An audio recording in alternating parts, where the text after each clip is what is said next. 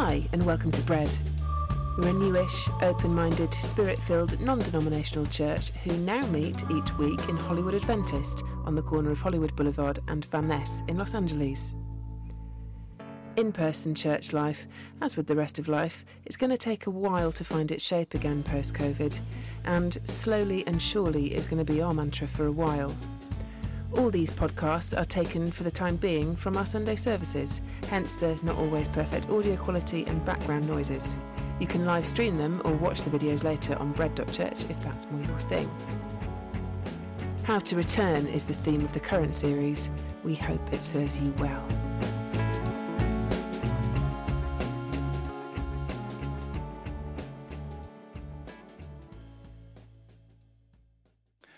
As we end this series, we want to address the question of how we, as people of this future kingdom that has entered the present now, interact with the present world, which is still very much here, but will ultimately pass away. As we've been saying, the picture of the kingdom in the New Testament is a little bit mysterious because it's both already and not yet. We are, as Christians, pure, spotless new creations, sons and daughters of the Most High God. Nothing can change that. That is who you are. But we also, don't we, stumble and fall over and over again.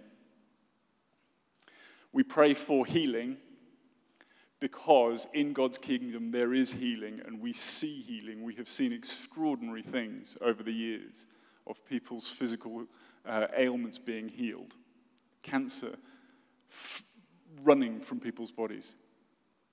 We've seen uh, legs restored. But also, we know that suffering is real and not everyone gets healed. And we comfort and we mourn with those who mourn, and we grieve with those who grieve. We are all actually going to die. It's already and it's not yet. And how the um, already not yet relates to how we, as inheritors and inhabitants of this kingdom, interact with the world around us, that requires us to hold a similar tension because if we only emphasize the future view of the kingdom, we may start to think that this world isn't really worth our time or effort. We will begin to be negative about it or we will try to escape it. So, the idea of, well, climate change doesn't really matter because what we need to do as Christians is save people for eternity. This is the trap that we might fall into. On the other hand, if we emphasize only the present view of the kingdom, we may start thinking there is nothing more to come. So we find ourselves obsessing over earthly kingdoms, sometimes mistaking them for God's kingdom. And we set our hearts on some sort of earthly utopia.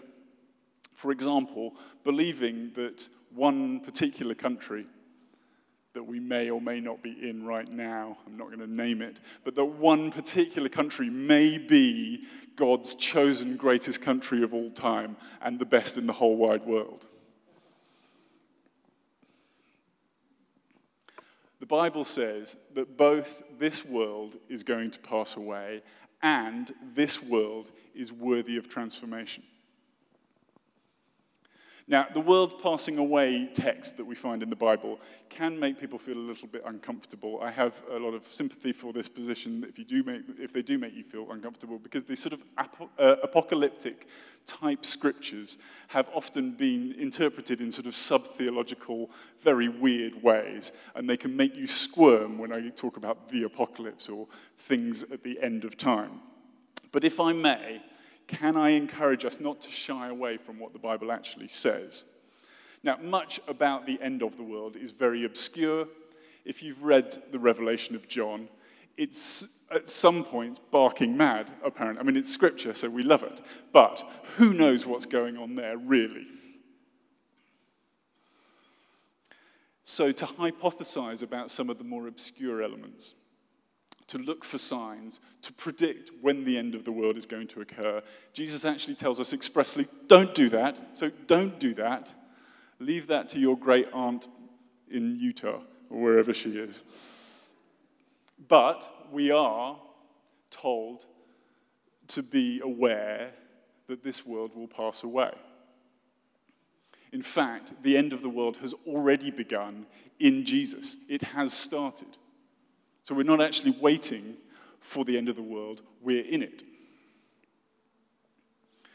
But let us also stick to what is not up for debate. Jesus will return, and there will be the final consummation of all God's purposes for this world. And it will be dramatic, it will be extraordinary and powerful. The kingdom will come in full. As Jesus says to his disciples, they're saying, Oh, look at this beautiful temple building. And he says, For what you see here, a time will come when not one stone will be left on another, every one of them will be thrown down. Paul says, The world will pass away. Do not be naive. So, on one hand, this is great news. This world in which we live, with its Instagram posts and its faux social media outrage and its coexist bumper stickers and its injustice and its greed and its virtue signaling and its Fox News and its charcoal water. All of it is going to pass away. And Jesus' kingdom will be fully established. Only He can do it. Only He can right every single wrong. Only He can wipe away every single tear and heal every wound. Only Him. And we will be with Him, and He will be King, and it will be glorious and eternal and beautiful. And it's what you're sensing, it's what you hope for. That actually it's all going to be a okay. It's going to be wonderful. But what of the meantime? Well, Jesus clearly saw his kingdom transforming this earth into a just society right here and right now. The good news of the kingdom and the power of the king transforms people not just inwardly, but also their whole entire lives. It's why there are scores and scores and scores of texts within the New Testament that are devoted to issues of discipleship right here, right now. How we interact with one another, how we interact with spouses, how we interact with children and our bosses and work and government and those who are inside and outside the church, all over the, all over the place. All aspects of life are turned upside down by King Jesus. So much so that we become salt and light. We are like a city on a hill that cannot be hidden.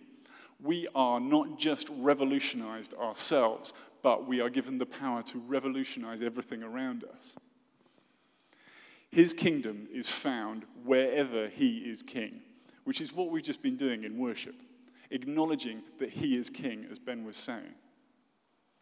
And where he is king, that's where his kingdom of justice and mercy and healing and power and revolution is to be found. So let's keep the tension balanced. That this world will pass away, knowing that guards us against ever conforming to this world, but so too it guards us against running after a utopia here. Because no political movement, no political ideology, no cause, no protest, no policy, no nation can ever be the kingdom of God. But on the other hand, the fact that the world can be transformed guards us uh, against being defeated or pessimistic because God's kingdom is advancing right here, right now, and that gives us hope eternal. We are called to partner with Him, to right every wrong, to extend the kingdom in its power and for His glory. So, this week, as we end the series, we want to concentrate on one area in particular in which we can see God's kingdom come here on earth, and that's the area of justice and mercy. Now, in the Bible, throughout, these two terms are intrinsically linked. They can't really be separated. And justice is far more than just the evildoer receiving their dues. It's actually all the victims receiving their dues too. It's everything being right with the world. And mercy is far more than just forgiveness or compassion. Mercy is healing and comfort and restoration and actually the alleviation of suffering. Justice and mercy. So consider those people who were at the forefront of Jesus' mind when he announces the kingdom of God has arrived in him. This is how he introduces himself, his little manifesto at the beginning. Uh, reading from Isaiah, he says, I have come, the Spirit of the Lord is on me to proclaim good news to the poor. He sent me to proclaim freedom to the oppressed, prisoners rather, recovery of sight to the blind, and to set the oppressed free. In his ethical teaching uh, on the Sermon on the Mount, he declares that the kingdom come means particular blessing for the poor in spirit, those mourning, the meek, those thirsty for righteousness, the merciful, the pure in heart, the peacemakers, the persecuted. Who does Jesus spend most of his time with? He spends his time with tax collectors, the poor, the widows, the prostitutes, the religiously unclean. Easy for me to say. Let's be clear the kingdom of God is for everyone. Absolutely everyone. Jesus spent time with the rich and powerful too. He's come for all people.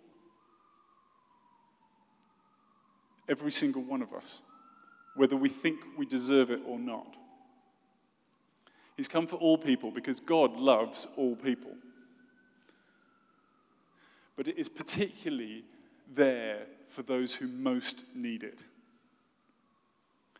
which can obviously include the well to do and the rich. It's a strange quirk. I would say some of the most wealthy people that I know, the most successful, powerful people, are also the people most in need. But what it always includes is those who have the least in earthly terms. It's justice for the downtrodden. It is mercy for those for whom no mercy has been shown. It's healing for the hurting, abundance for those who are in poverty. It is deliverance for the oppressed, and it's love for the unloved and the unlovable. Now, when Jesus says this, he's actually not saying something new. On the one hand, the Bible states very clearly that everyone is equal. Every single life is equal because all are made in the image of God. It's the most absolute basic level of justice and mercy. All lives matter, obviously. And that's where some would like to stop. That's justice. We don't need to clud, uh, muddy the waters. Let's not confuse the matter. Let's just stick with that. Every life. But the Bible, from start to finish does not stop there because it does need to say more.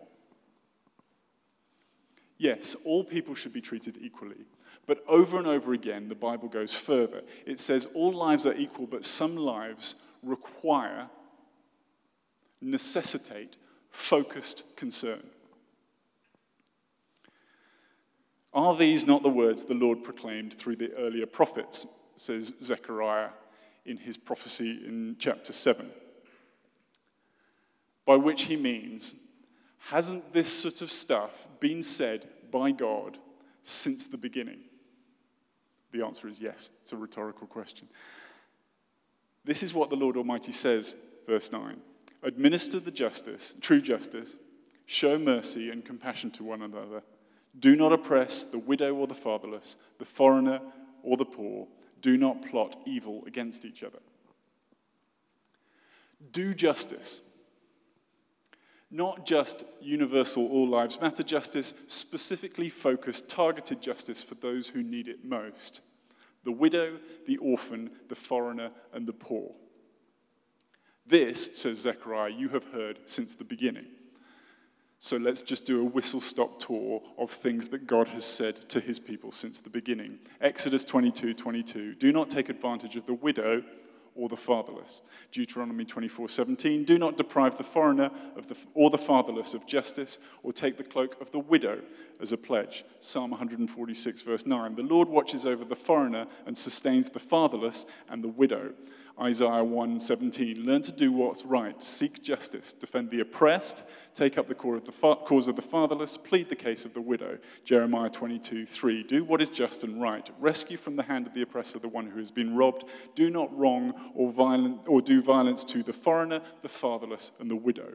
Repeatedly, these four groups, the widow, the fatherless and the orphan, the foreigner and the poor and the oppressed those are who are in view when justice, when mercy is mentioned in the Bible. Why? Well, isn't it so obvious? These are the ones who need justice most. If there was ever a famine or even the slightest political or social unrest, it was these people who would be the first to suffer and who would suffer the most. God does not say, make sure you look after all the men. He also does not say, make sure you look after all the women. He doesn't even say, make sure you look after all the children. He's very specific widows, orphans, foreigners, and the poor. Some lives need more justice. I don't think you need me to spell out who the modern equivalents might be in this city right here, right now. So, when Jesus arrives on the scene, he is not really announcing a new message at all. He's announcing a new moment in time. The most important, dramatic, consequential moment in all of history that the kingdom is here because the king is here and justice is going to flow like a river mercy is going to pour out from the King of Kings, from the Prince of Peace, from Jesus. He is here. And from him comes grace and truth. This new moment means that the eternal kingdom is on a collision course with all earthly kingdoms, with all injustice, with all lack of mercy, with all the ways in which you have been told that you do not measure up. All the ways in which you have been told that you need to try harder, that you're not good enough. It's on a collision course with all those people who have been told that they are worthless that they don't deserve things because they haven't made enough of their life.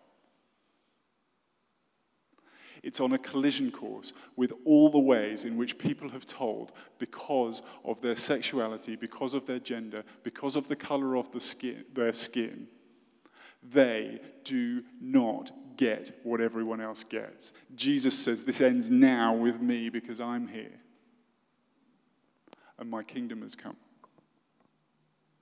Justice and mercy flow like a river now from him.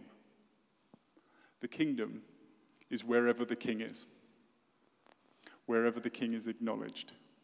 So, as people of his kingdom, let's acknowledge the king, Jesus. And to be a kingdom person is to be a person of justice, not just justice that we receive and there'll be people in this room who need to know justice. They need to know that God's face is turned towards you rather than away from you. That He looks on you and says, I am here, I'm with you. As Ben was prophesying in worship, there are people here who need to know that He's not going to let you down. We need to receive His mercy and His justice for ourselves so that we might also administer it to other people. We do both and.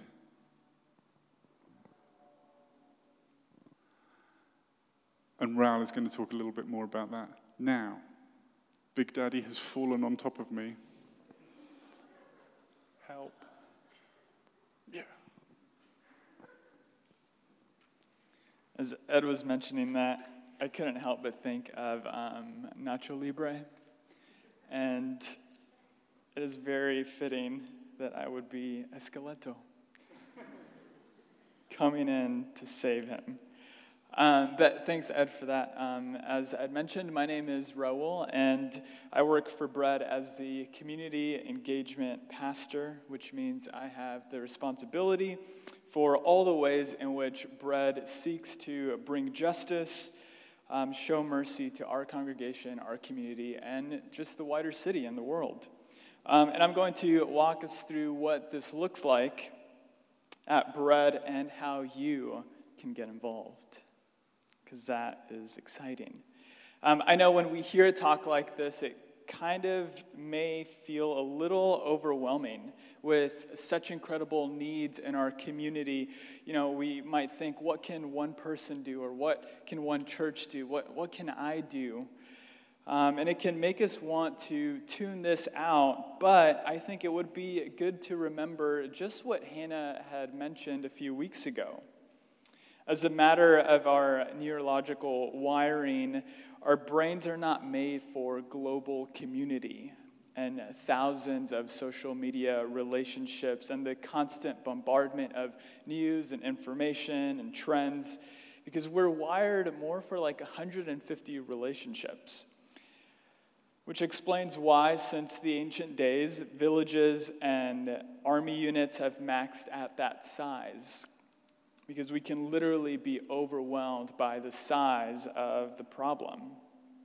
And if we don't actually see that too much is coming at us at the moment, it's like trying to drink from a fire hydrant. It's just too much. It's way more than we are designed to handle. And so let us just recognize that when it comes to this work, when it comes to serving the city, you and I can take ourselves off the hook of having to meet and engage with a city of 3 million people or a county of 10 million.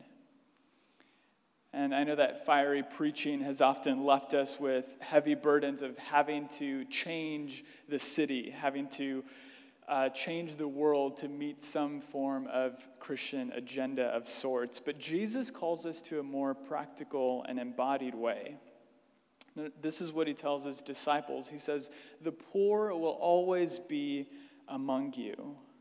And we see this realization elsewhere in the Old Testament because the Bible recognizes that human systems are not perfect. Not the one on the left, not the one on the right. And as long as we live in this in between, in this in between moment, the now and not yet of the kingdom, people fall through the cracks of our social structures. And what Jesus invites you and I to do is to participate with him in serving, in caring, in extending mercy for the vulnerable, for those who are marginalized, and for those who are forgotten by everyone else. He, what he asks of us is that we be people who follow what the Spirit is leading us to do, however big, however seemingly insignificant, because the point isn't to make a big splash. The point is to be obedient because this is what we're called to do. And so, here are the ways any one of us can be involved. Your time, your gifting, your resources can be giving them away to be used in service of others who need them most. These can have life changing effects on others, which in then turn, in turn has an effect on us. So know that you can be a vital part of this work. In the kingdom, nothing is wasted. God can use all of it, even when we fail to see it in ourselves. And so we have partnered with a number of organizations. I'll run through these uh, in a moment. Um, but I'll also explain how you can get involved. And as we hear this, please know that what uh, we're doing here is evolving, and there are other initiatives that you can ask me about after the service. We'll have a desk set up in the back in the lobby, a help desk, an information desk, um, and you can ask me any question there. Um, but we are also looking to build a Serve the City team, um, a group of people who are passionate, about this, who are called um, and ready to help the church in these areas. Um, afterwards, again, you can ask me about that. So, uh, the first organization that we've kind of been in contact with is Home for Refugees. And this is an organization that works to resettle refugee individuals and families. As you may have heard, in August, when Kabul fell, many of those who aided U.S. forces in Afghanistan um, were given special immigration visas. And those with these types of visas went through an intense process of vetting and have already started arriving in the United States um, and with the guidance of this organization, we can host refugees, help them settle into this neighborhood, um, do things like introduce them to the grocery store, help them get a driver's license, these kinds of things.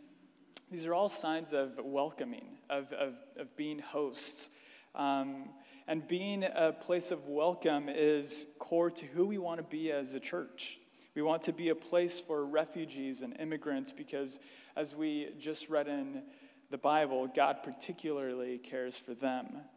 And so here's what we need um, anyone who can commit two or three hours a week for about a year. Um, we need people who are warm and welcoming. We need people who are good at hosting, um, people who are willing to engage in conversation and meet new people. And you don't need to speak another language because, in working with US forces, they have already um, learned to speak English.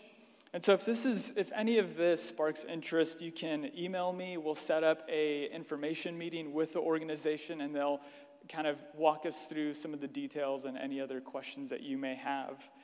Um, we need at least five people interested to form a team, um, a host team. So that is Home for Refugees. The next thing here are um, care kits. You may have seen some of us pass these around. Um, Alicia started this a few years ago, and we are going to continue with that work. Um, but these are these care kits are kits that include hygiene supplies, snacks, and a list of resources to help those who are suffering from homelessness.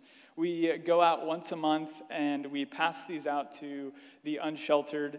And we have a brief chat, we pray, and we invite them to church. Um, this has brought people in, and, and, and for those of us who have gone out, it's really been um, enriching and nourishing. And so we want to alleviate the burden of suffering and share resources to help people get out of their situation. Because Jesus came to alleviate suffering. And he did so not just in thought and prayer, but he did it by multiplying bread for thousands. And so here's what we need we need uh, donations, things like socks, um, soft snacks, hygiene products, people who can be comfortable and warm with the really vulnerable in our neighborhood. And we also need more guys on these teams. Um, as of late, uh, we've had a lot of ladies, but we need to bring some more balance to that. Um, and so, if you are looking to get involved, you can get involved by keeping up to date with our calendar. Um, we have a calendar online that you can go and visit all the, um, you can check when, when everything's happening. But we schedule these distributions on Sundays. Uh, the next one is Halloween, uh, October 31st. So, come along, come one, come all.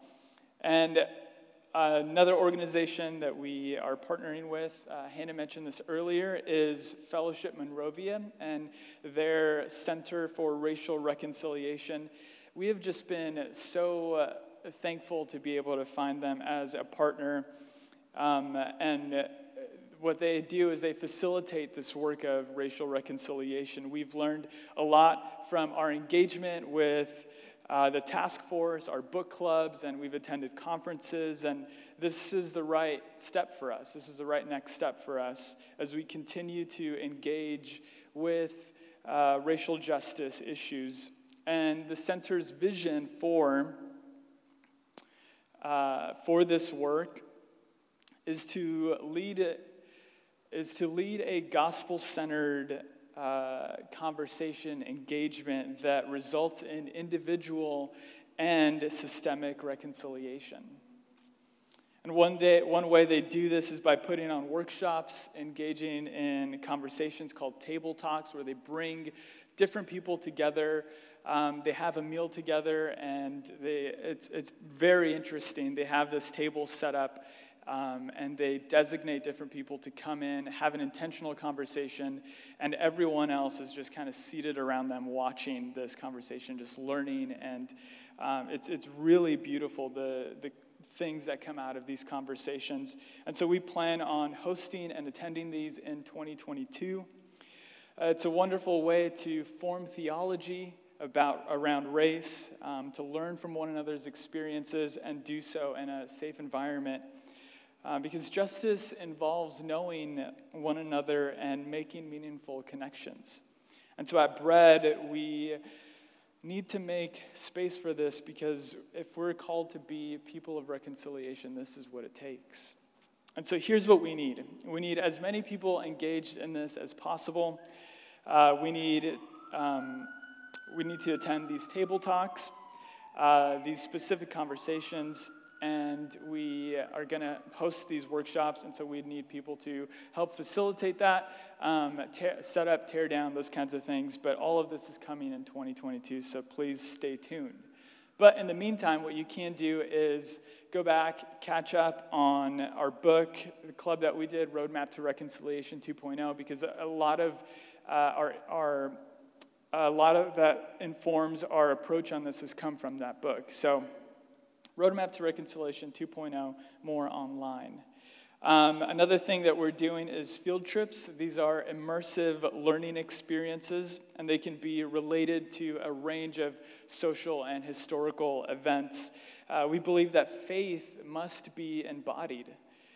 And through these, we walk through these sacred spaces, through these unique spaces, to feel it through our bodies in the field. And so we need people to facilitate these um, we need more, the more that attend, the better. And uh, these are also great ways to meet others at church. Um, and so our next field trip, as Hannah mentioned, is October 23rd um, with the center, and we meet. We're going to meet at um, Union Station in downtown, and we'll be out there from 9 to 12. Next thing is funding we have a benevolence fund that helps alleviate people's financial burden. And so please apply if you are in need. The money is there, and we are ready to give it. Um, I know sometimes we can be reluctant to ask for help, especially if it's from someone that we know. And so all these, all the requests and all the applications that come in remain anonymous. And so if, if you decide to apply, be confident that you won't draw any unwanted attention to yourself. Um, and we're also uh, taking special donations to this fund. And so if you would like to donate specifically to the Benevolence Fund, you can do so online. Um, these are a lot of things that we're doing, guys. It's very exciting. And I've got more, okay? Just get ready. Um, so, a couple of other ones that I just want to list off real quick. Uh, we are putting together snack packs for an organization just down the street on the other side of the freeway called My Friend's Place. And what they do is they help shelter and care for uh, youth that are suffering from homelessness. Um, where our next drive is on October 24th, and we're going to have that here in the back. Um, please donate, bring in snacks, fruit snacks, chips, um, coloring supplies, art supplies, those kinds of things. And we'll, we'll pack them here in the back.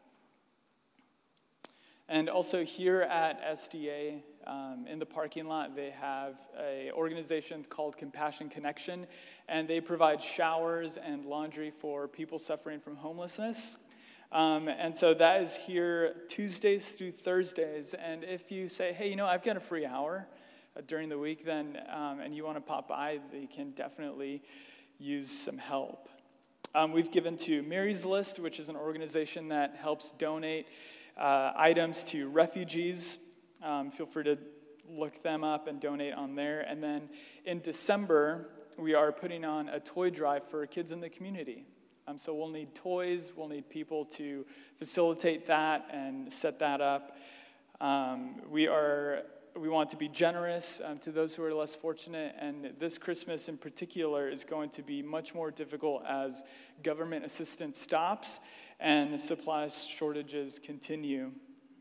And so, all of this um, doesn't, doesn't naturally come to us. You know, becoming a church community that naturally engages in acts of service and showing mercy and in, in, in administering justice doesn't just happen by magic, it, it takes work.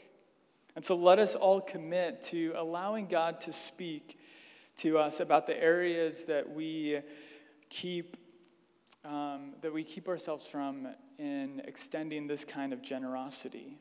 But also let us acknowledge that this is a lifelong process that requires our ongoing surrendering. We surrender to the Spirit who leads us in this. And as a leadership team, we are committed to continually preaching and teaching about what godly service is and how it works. And as a church, we will continue to look for opportunities to partner with other organizations as well as establish our own um, programs as well that best serve those who need it most. We'll continue to highlight all the opportunities that there are to serve. Um, and you can always, again, just email me if there's anything in particular that you'd like to know more about.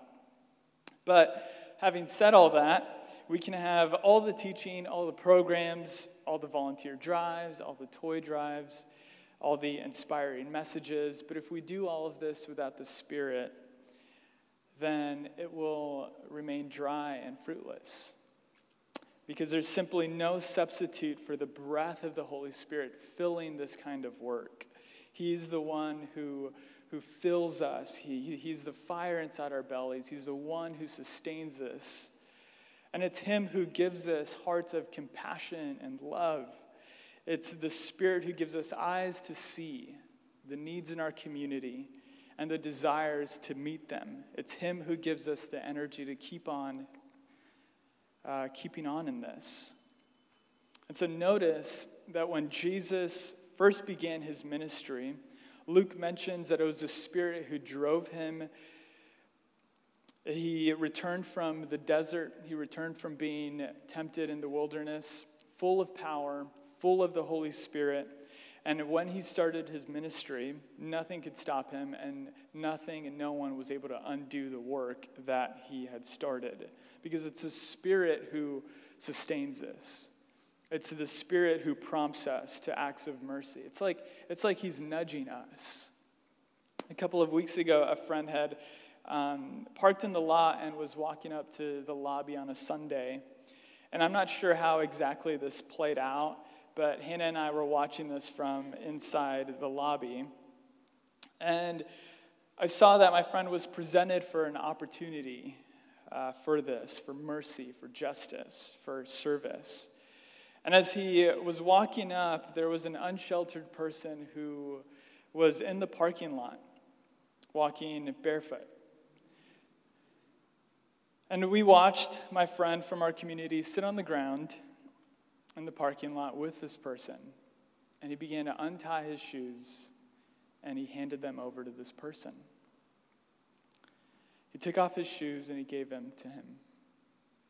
And Hannah and I were so moved because this is the kingdom. These are the signs of the kingdom in our midst. When Jesus said the kingdom is near, this is also what he had in mind this kind of radical generosity. No one had pressured my friend, no one had guilted him to do it. There was an opportunity to be merciful, and he went for it. And it was beautiful. I found it incredibly moving and, and encouraging. So let us be like my friend, open to opportunities to be merciful, open to what the Holy Spirit is nudging us to do. Otherwise, we risk our faith going stale if we continually dismiss the nudges of the Spirit. And so we administer justice, we extend mercy, and care for the vulnerable. All of this happens when God's Spirit is moving in power. He's the breath behind these, these acts, He's the breath behind these, these initiatives. These are the signs of the kingdom breaking in. And so, the hungrier we are for the kingdom, the more we thirst for the movement of the Spirit, the more justice and mercy will flow. Because, as Ed mentioned, all of it comes from Jesus. He came up with the idea, it's Him. Um, so, that's that. I'm going to tag my partner here. Great. Thank you, Raul. Uh, Benjamin, where are you? Would you like to come and sing us a song about fake wrestling? Let's stand, shall we?